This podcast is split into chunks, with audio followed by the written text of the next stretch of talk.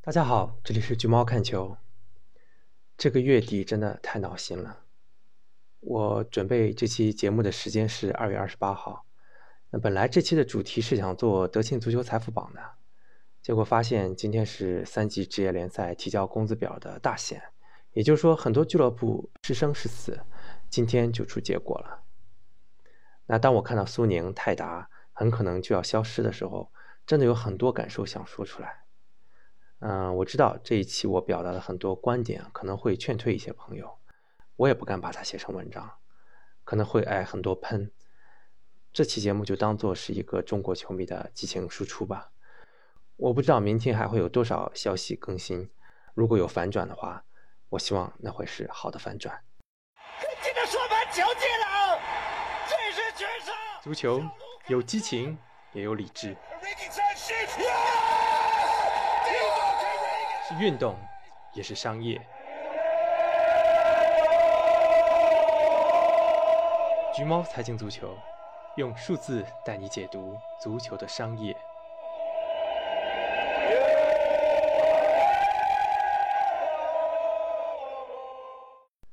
其实很多老生常谈的东西，我在往期节目里或多或少的都输出过自己的这些观点。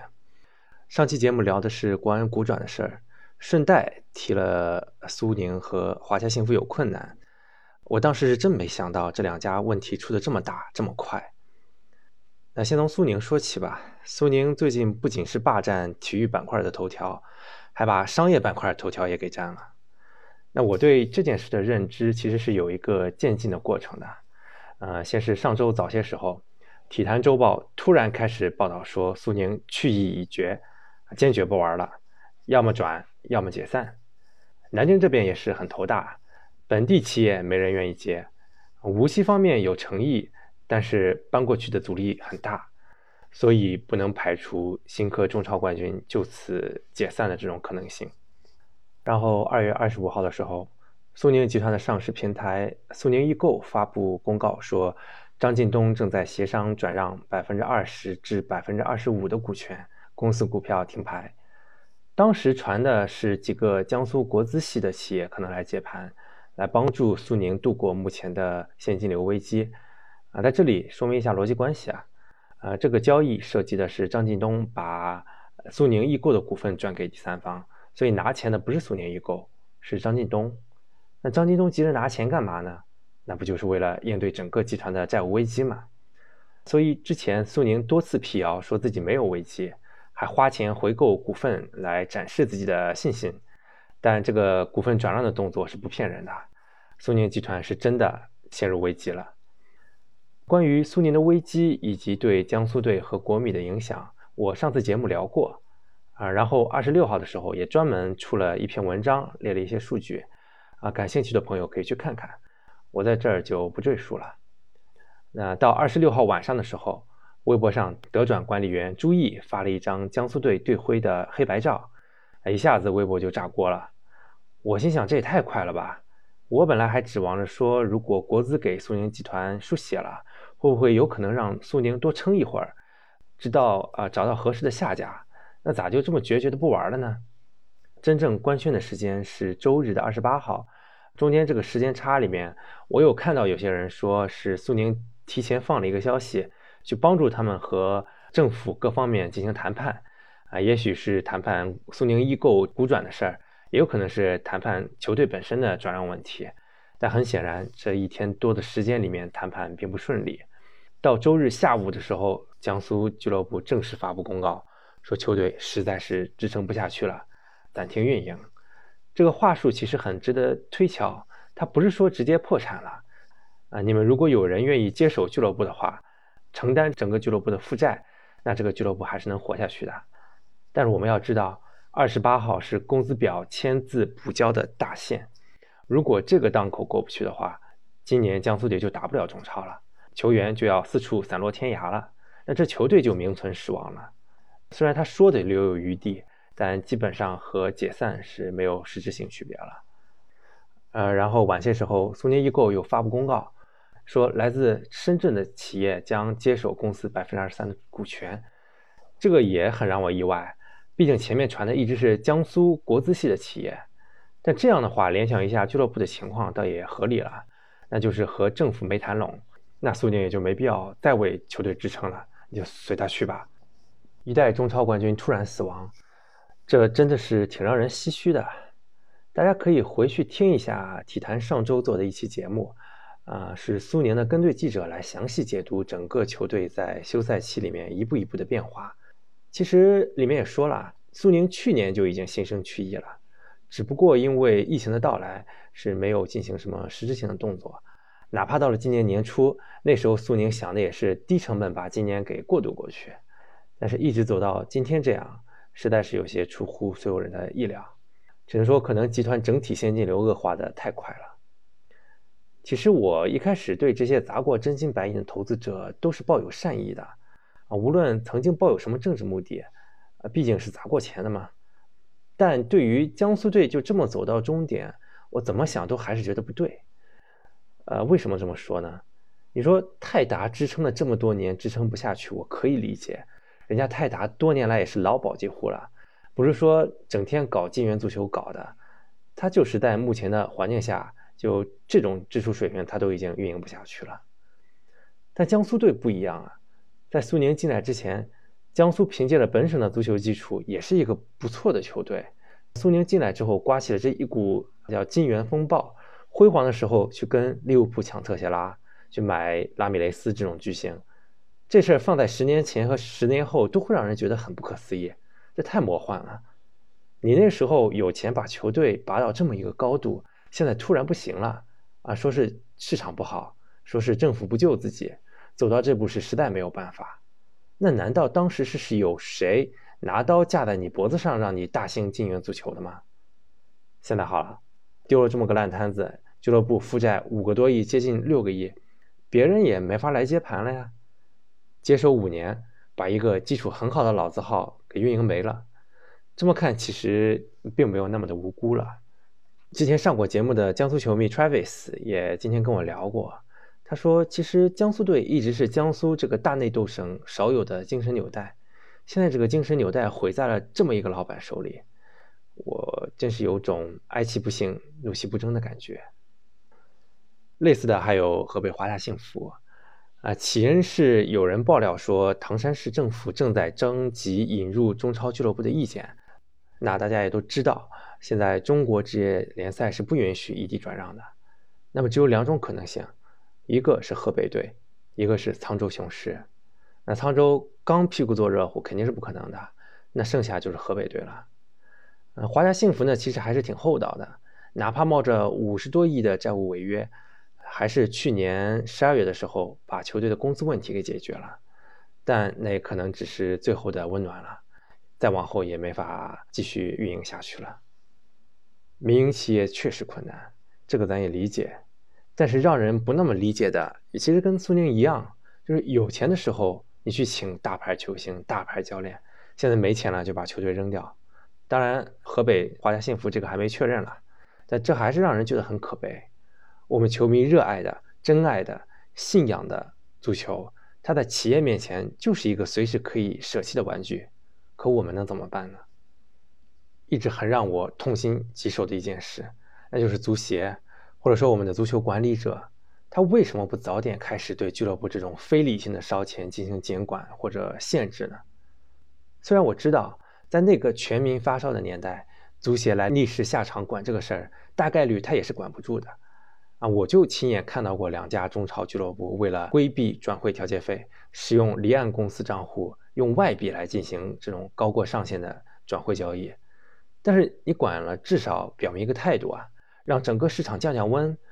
现在看起来就是无为而治，或者说等到市场开始萧条了再开始管控，它有什么用呢？现在已经是这副模样了。这个时候我就想起了西甲的财政管控制度，很值得学习。它基础仍然是以收定制，每个球队赛季前都要递交预算，根据往年收入计算新赛季的工资帽。那这个工资帽包括工资和转会费的摊销。这套制度它没有堵住股东投资的路子，股东还是可以通过注资来提高工资帽，但不是注一块钱就能增加一块钱的工资帽。这一块钱要分摊到三个赛季里面去增加工资帽的额度。那也就是说，只有三分之一的可以用于增加当年的工资帽，相当于为这一部分超出球队能力的投资存了一笔款，以备未来说如果股东不再投资的这种需要。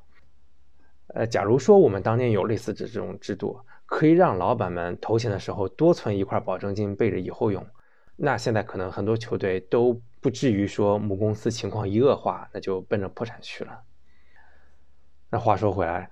无论是欧足联、西班牙、德国，甚至美国大联盟，这世上有这么多可以学习的监管制度，我们当时没有把任何一个学好做实，最终走到这一步，那真的是觉得又可惜又可笑。说这些不是说中国球队他就要自负盈亏，你可以允许亏损，但你不能允许它无限的亏损。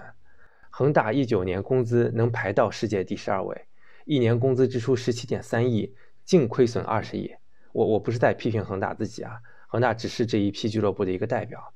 那你说这不是搞笑吗？这样的支出水平，一旦恒大或者苏宁或者上港什么的，他们一旦出现问题，球队他能有一点点存活的可能性吗？说到控制支出，肯定会有朋友说，那光节流也不行啊，你得开源啊，你怎么不说足协对开源的限制呢？这个质疑是很有道理的。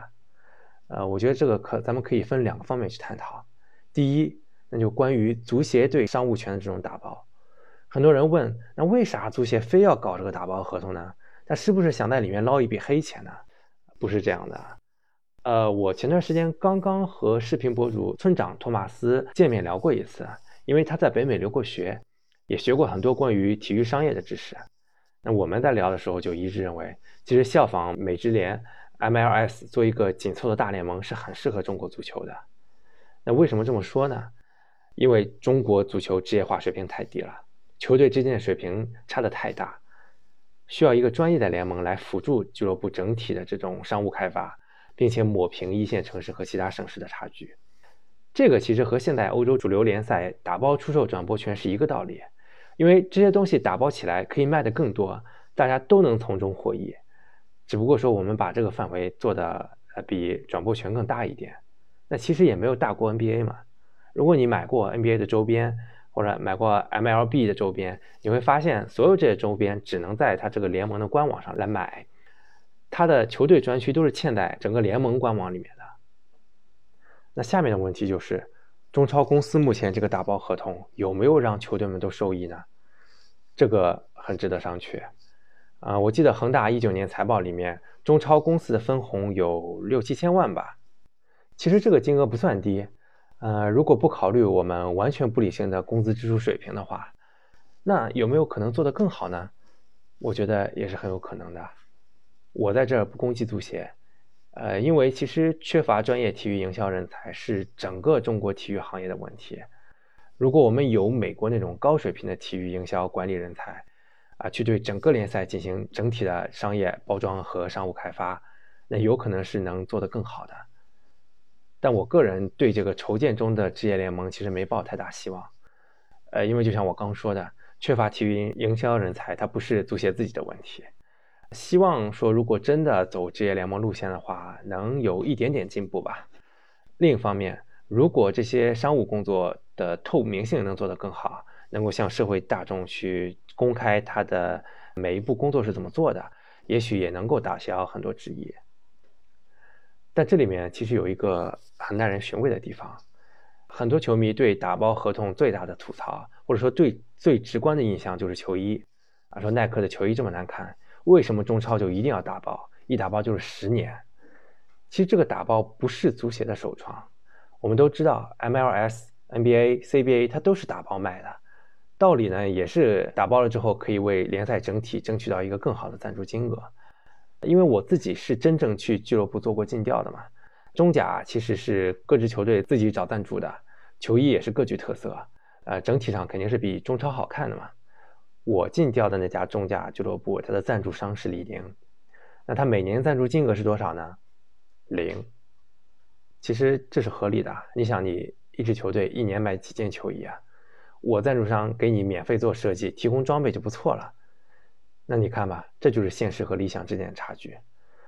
那我们要知道，中超以前也是球队各自找自己的球衣赞助商的，那时候是百花齐放。那为什么最后走到一起来呢？肯定是因为打包起来符合大多数人的利益。那最近一次球衣打包投票是一八年还是一九年？出了国安，所有球队一致投票表示支持。那这就说明了，除了国安以外，大多数球队都觉得整体打包会比自己出去单个找更划算。啊，国安这一闹也是有好处的。耐克的确在近两年对球衣的设计上面稍稍上心了一点点。所以大家一定要从一种遐想的状态里面回到现实。开源能开到什么程度呢？也许我们每年每个队正常年景里面的分红能从六七千万涨到一亿，这个涨幅已经很厉害了。但是这个涨幅在我们几个亿的支出面前还是杯水车薪呢。所以我总是说，现阶段节流比开源更重要。呃，前面是讲第一方面的，另一方面就是有一种说法说。呃，中超限转会费也是断了小俱乐部的一条财路，这种说法挺主流的，也不是没有道理。在足坛的确是有这种商业模式，有这种链条的，就说大鱼吃小鱼。但是这个链条存在的逻辑在于，你能保证龙头球队保持购买力。那现在大家都看到了，恒大集团都自身难保了，整天出去求爷爷告奶奶的融资，还在内部啊进行什么员工的购房节。什么八折全款购房，恒大的现金流也很困难，那苏宁更不用说了，这都直接没了，这就就是说明这个链条传导不下去了，而且出球星这种东西很难作为俱乐部长期稳定的收入来源，它更多是像刮彩票一样。我做足球财经做那么久，读了那么多份财报，我很少见过说每年都能稳定卖出球员的球队，你就连多特这种优质加工厂都保证不了这种。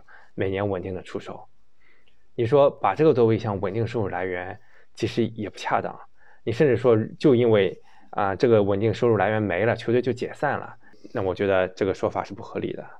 而且退一万步讲，就像我前面说的嘛，当时限制转会费，你根本限不住。呃，然后就是泰达，我上期节目的时候预告说自己会结合泰达写一写球迷持股信托的事儿。反响其实挺不好啊，那篇文章，大部分人都觉得我写的过于理想化了，不切实际。那今天再看球迷信托这个东西，其实适用于很多球队了。我的初衷其实也只是想介绍一种在中国法律背景下可以让球迷参与俱乐部建设的方式。当然，我也不得不承认，在中国职业足球市场上，这个东西可能确实有点超前了。那球迷们给我的感觉就是。我们可以不出钱，但你政府、你企业必须要出钱保住我们的球队。这个我我也不怪球迷了。你当年烧钱烧出所谓世界第六大联赛的时候，球迷确实参与不上，球迷贡献这点钱都够不上塞牙缝的。你金主就是爸爸，现在爸爸落魄了，又回来求球迷的话，球迷肯定是不理解的嘛。但是我还是真心的想去建议，等到这一波债务不健康的俱乐部破产消失。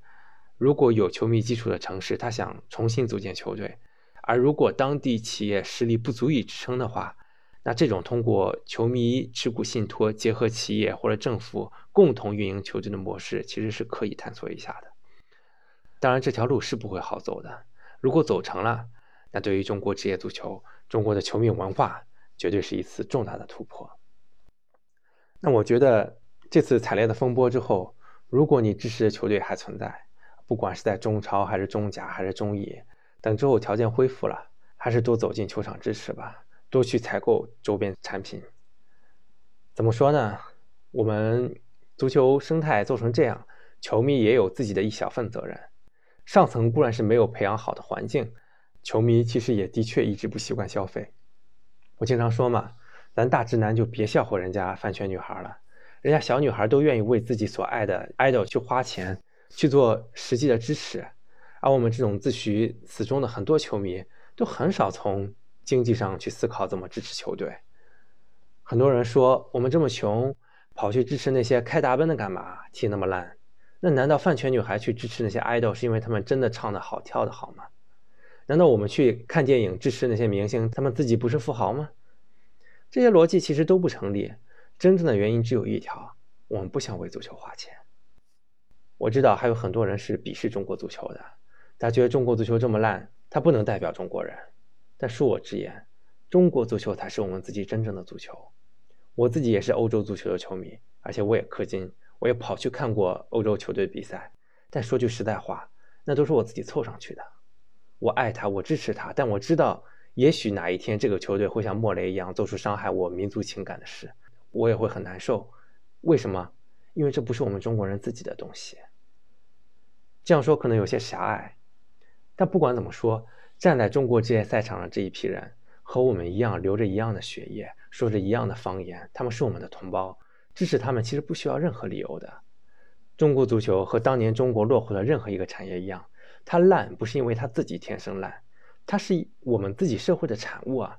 不要觉得说骂中国足球能显示自己清高，他们就是我们这个民族里面踢得最好的一群人，他们踢不好就代表我们中国人，我们中华民族踢不好，这不是说你们承不承认他就能否认的这个关系这个身份。整个职业足球行业里面的每个人，他的平均素质，他其实就是中国人的平均素质。那这个行业，他要经历一代代人的努力，才有可能有所发展，而我们必须也要去改变自己对待产业的态度，和他一起成长。我知道，现在中国足球给人的希望很渺茫，但如果你不抱希望，不去尽自己一份力，那就真的真的没有希望。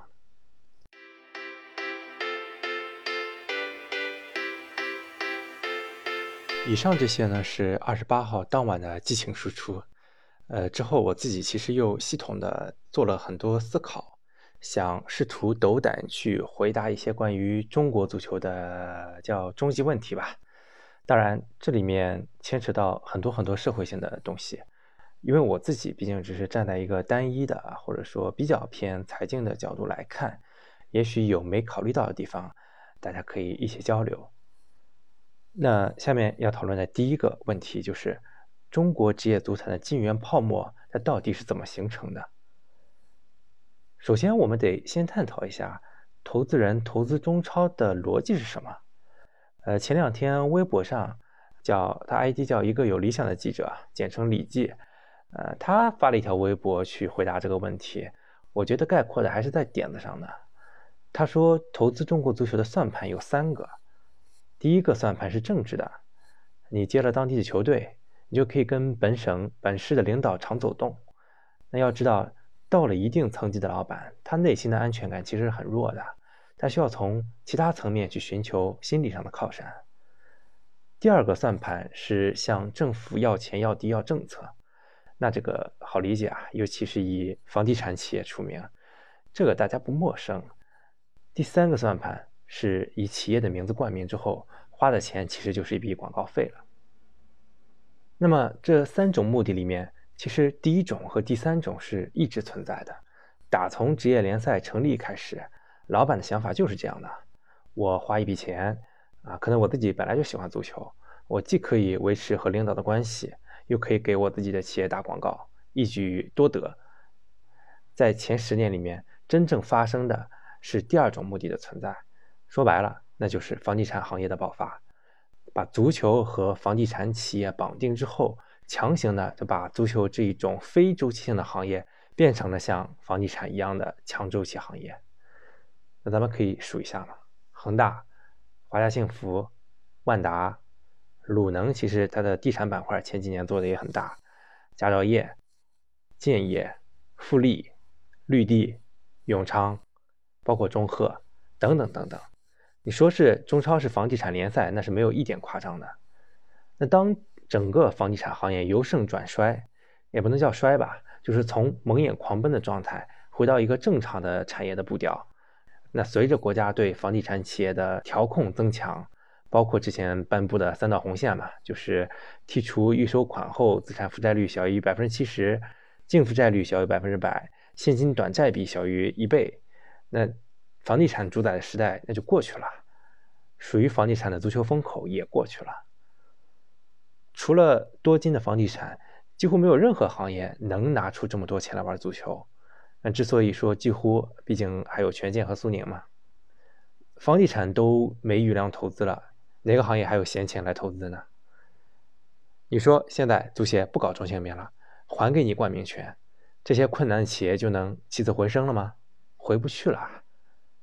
就像我上期节目讲的，你要怪钟兴民，钟兴民也担不起这个锅啊。二零年的时候就退出十六家俱乐部了，这个衰退潮早就来了，只不过那时候大家还盯着顶层的辉煌，他没感受到这些底层的悲凉而已。况且现在这些俱乐部账面的负债这么高，你哪怕很多人说钟兴明劝退的是潜在买家，那谁家的冠名权能值这么多钱呢？上来就承担几个亿的负债，我组个队从头打也用不了这么多钱啊！现在都限薪了嘛。而且所谓的要低要政策，到最后这个阶段其实也很难实现了。那毕竟随着这个政府政务的公开化、透明化，后面入场这些房地产企业几乎没有拿到除了体育产业之外的相关配套政策了。事到如今，第二个目的，也就是驱动过去十年来金元足球的最大的推手没了。这时候咱们再回头看看第一个和第三个目的，瞬间就不划算了。你说？二十年前，我一年花个百万、千万的保持政府关系，打个广告也就罢了。现在你一年投资上亿了，我什么广告、什么政府关系要花这么多钱呢？呃，就像之前金元鼎盛的时候，有些不太思考的朋友就说人家老板不傻呀。你看恒大足球战略多成功啊！对啊，投资人是不傻，所以现在开始收缩战略或者撤出足球了。人的实际行动是不骗人的，因为这样搞下去没前途，所以大家不搞了。在这儿，我也想针对恒大借助足球战略成功的这个说法澄清一下。的确，恒大俱乐部和恒大集团收入的高增长期是高度重合的。但是，如果你懂房地产，你了解这个行业，你会知道，恒大这个企业在崛起过程中做的远远不只是买了个俱乐部，并把这个俱乐部搞好了这么简单。你说恒大俱乐部对恒大集团的崛起有帮助，那肯定多少是有的。那你说恒大集团崛起，它就是因为足球，那绝对是不可能的。这一点咱们得清醒的认识到。况且恒大现在日子也不好过了，它已经荣登世界上负债最高的公司了，现金流也是非常紧张，只不过说还没到那么危机的程度而已。所以说家家有本难念的经。第二个终极问题，金元足球它不是中国的首创，为啥在欧洲能玩得起，在中国就玩不下去了呢？这是个好问题，金元足球的确不是咱们的首创。你想，欧洲有很多符号玩家啊，比如阿布，比如曼苏尔酋长，比如在早些年意甲的那些各大巨头。但是金元足球在欧洲足球史上起到的只是一个锦上添花的作用，因为足球作为一个社区运动，早在金元足球出现之前，很久很久就已经形成了这种完整的产业基础。你说没有阿布，没有曼苏尔？英超会不会成功呢？它当然会成功了，因为英超推广是整个欧洲这几个国家里面最专业的，英国的投资环境也是相对最好的，足坛资源往英超汇集那是必然的趋势。那咱再看看意甲，当年也是靠着一帮富商缔造了小世界杯的名声，现在怎么样呢？没有有钱人进场之后，瞬间它就变成了屌丝联赛，这就说明这种单纯靠投入不去做高度商业化的模式是不可持续的。而且我非常想谈的一点是，哪怕就金元足球本身而言，它的规模也是有大有小的。以阿布为例，他在切尔西十六年投资超过十三亿英镑，平均一下每年也就不到一亿。但切尔西收入是什么规模呢？现在切尔西每年的营业收入是四亿英镑以上，回到十年前，每年营收也得有个两亿。也就是说，阿布的投资从来没有超过俱乐部本身的营业收入。切尔西首先依靠自己的营收能活，剩下的投资都是锦上添花。但是我们呢？不好意思，又要拉恒大出来了。毕竟恒大财务数据最全，恒大一年的营收脱个水，最多也就是两三亿人民币的水平，每年光工资额就到十七亿了，这还没算转会费呢。这都是俱乐部营收的多少倍了？这不离谱吗？所以对这个问题而言，首先。欧洲足球没有到缺了金元不能活的地步，大部分球队的根基在于完善的产业。其次，欧洲的金元足球也从来没有到咱们这种荒谬的程度。探讨第三个终极话题是：既然金元行不通了，下一步中国足球该怎么走呢？这个问题更复杂。其实，在第十四期的访谈节目里，我和两位嘉宾也都聊过。呃，中国真的不存在把足球做得很好的土壤，我们也没必要举全国之力去做这件事儿。我在乎的是足球产业不大，水平不高，它不是罪过。罪过的是我们没法脚踏实地，一步一步的往前走。呃，如果我们的球员薪水它不值一千万一年，那我们就按市场水平让他赚个每年五百万就好了。那什么是市场水平呢？那就是俱乐部赚多少钱就花多少钱，你球员赚多少钱就拿多少工资，这就完了。那又有人要说了，中国球迷消费力那么弱，指望创收，那球员不饿死了？确实，中国球员消费力很弱，需要慢慢培育市场。我没有说投资人不该进行额外投入，你可以恢复到多年以前，中超球队额外投入个几千万，甚至说到一亿，让球员维持一个体面的、有吸引力的薪资水平。那唯一的要求就是你别像以前这些年这么离谱罢了。等到足球俱乐部不再那么费钱之后，新的投资者也就会伺机而动了。嗯，虽然没了冠名权，但你还可以在胸前广告啊、各种周边方面去实现自己的推广目的，或者说去实现和政府维系关系的目的。所以等虚火降下来之后，再进行灾后重建才有可能性。但你说金元足球过去了就能健康成长了吗？这还是很难的。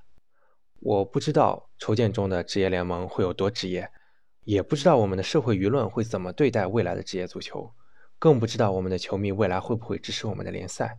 我们现在只不过是经历了一场高烧，刚刚恢复一点点健康的样子，距离活蹦乱跳那还是很远的。要说现在比十年前那个大萧条的环境有什么进步的话，大概是青训储备上好了很多。像恒大建足校类似的投资，那还是真切的为中国足球做了实事儿，希望能坚持下去。像鲁能足校、绿城、根宝那样，成为中国足球真正的基石。当然，老是指望情怀去做青训，肯定是不现实的。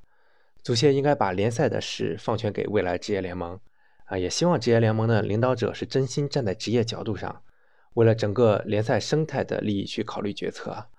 那如果是前些年一手把市场炒起来那些人来做，那这事儿可能比足协管还可怕。当然，往好的方向想，如果职业联盟称职，足协那确实应该把主要的精力放在如何保障青训利益上，如何让做青训的人真正赚到钱，才会有人愿意长久的去做青训。第四个终极问题，为什么一定要搞中性名？其实这也是我一直很想输出的一个话题。很多人总是拿着中性名说事儿，说因为中性名导致了什么什么。但是其实足协在推广中性名的过程中，同时也在倡导混合所有制改革。他不是说让你的儿子不跟你姓了，而是说以后你不用一个人为你的儿子付出了，你可以多找几个人，甚至找政府，大家一起把这个孩子培养成人。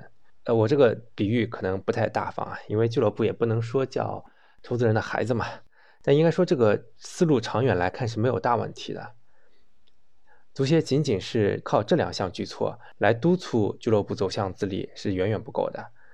再往后，更多需要职业联盟去发挥作用，去辅导着俱乐部一起把商务开发做起来。不然，以后俱乐部破产的惨剧还是会上演。虽然我们看到，嗯，很多政府国资来接手球队，但归根结底，这个都是看领导的喜好。其实和看企业老板的心情是一个性质的。如果下一任领导不喜欢足球呢，那是不是又要搬家了？所以，如何培养出固定的认同本土文化的球迷，是俱乐部运营的关键。这个行为，呃，你俱乐部作为一个企业球队是绝对做不到的。为什么呢？因为你是个企业的部门，企业没有给你 KPI 让你每年赚多少钱，而且等你缺钱的时候，企业还能给你拨款。那么你有什么动力去自力更生呢？反而也许你做的太多，会让企业领导觉得你不省心、太麻烦，还容易捅娄子。折腾那么多干嘛呢？之前孙雷啊在微博上也聊过这件事儿，说他出去给球员做采访啊，去宣传一下俱乐部，本来是个好事儿，但他有的俱乐部就是不让球员出来接受采访，心态就是刚刚说的这种。或者咱们现在去看看各支俱乐部官方社交媒体账号。看看他们怎么跟球迷做互动的，就看看他们的官方商城是怎么卖货的，是怎么服务消费者的，这些都是真切体现一个俱乐部运营理念的东西。坦白讲，现在应该几乎没有什么球队是合格的。当然，我也不敢说这个时候推行中性名是合适的时机。但中性名这个东西不是今年才定下来的，两年前就已经通知过这个中性名的改革时间表了。而中性名背后蕴藏的也绝不只是名字这么简单，是把球队从企业的厂队向真正独立运营的俱乐部方向改造。这个东西能不能实现，我不知道。但我知道，继续以以前的这种形式下去，什么都不做改变的话，那是肯定做不到的。呃，总有人说我们中国人有自己的特色道路，不一定每一件事都去效仿西方。这的确没错，我也承认。但问题是，咱们在足球上的特色道路已经走到头了，是不是该回头反思一下这一路的得失呢？不应该总是拿中国特色当挡箭牌吗？我们中国特色干出过很多很成功、很伟大的事儿。咱能不给中国特色抹黑吗？这些年来，咱们能让不看电影的人走进电影院去看电影，啊，让原来不买正版的歌迷去氪金支持 idol，是时候让球迷回到球场为足球消费了，把支持球队当做本地居民生活的一部分。这件事儿和中国特色没有矛盾，我也衷心希望这条路未来能走通。欧洲足球那种令人羡慕的文化氛围，希望中国人有一天也可以体验到。呃，以上呢就是最近关于中超的思考，不吐不快。假期开始，一些积攒已久的欧洲足球内容可以安排起来了。也希望，呃，接下来的这段时间内，中国的职业足球不要再给大家添闹心事儿了。希望各级职业联赛能够在四月份顺利的陆续开打吧。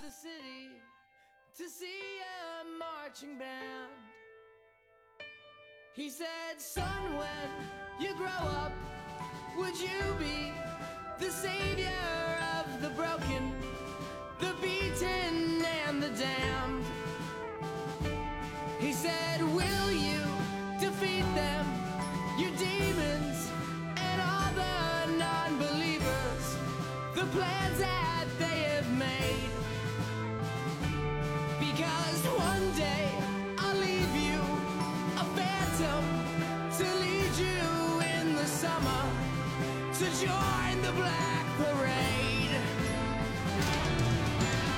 如果喜欢橘猫，请在喜马拉雅或泛用型博客客户端订阅“橘猫看球”，或者通过关注微信公众号“橘猫看球 ”，ID“ 橘猫 football”，阅读更多深度分析。呃，也欢迎关注“体育观察者”系列播客的其他节目，《翻转体育》和《Free Kick》，不止于足球场。我们下期再见。